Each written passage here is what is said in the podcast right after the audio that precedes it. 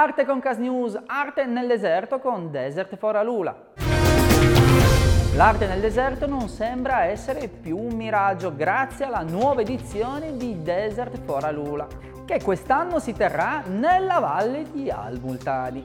15 opere visionarie che indagano i concetti di miraggio e oasi, entrambi fondamentali per la storia della cultura del deserto, ma che con il passare del tempo hanno assunto un significato ben preciso a livello globale. I visitatori saranno liberi di ammirare paesaggi mozzafiato mentre si spostano tra un'opera e l'altra, dalla scultura a forma di origami di Shadi Allen ai disegni di sabbia di Jim Denevan, fino all'architettura riflettente di Alicia Quaid e così molte altre. Hai tempo fino al 30 di marzo, cosa aspetti?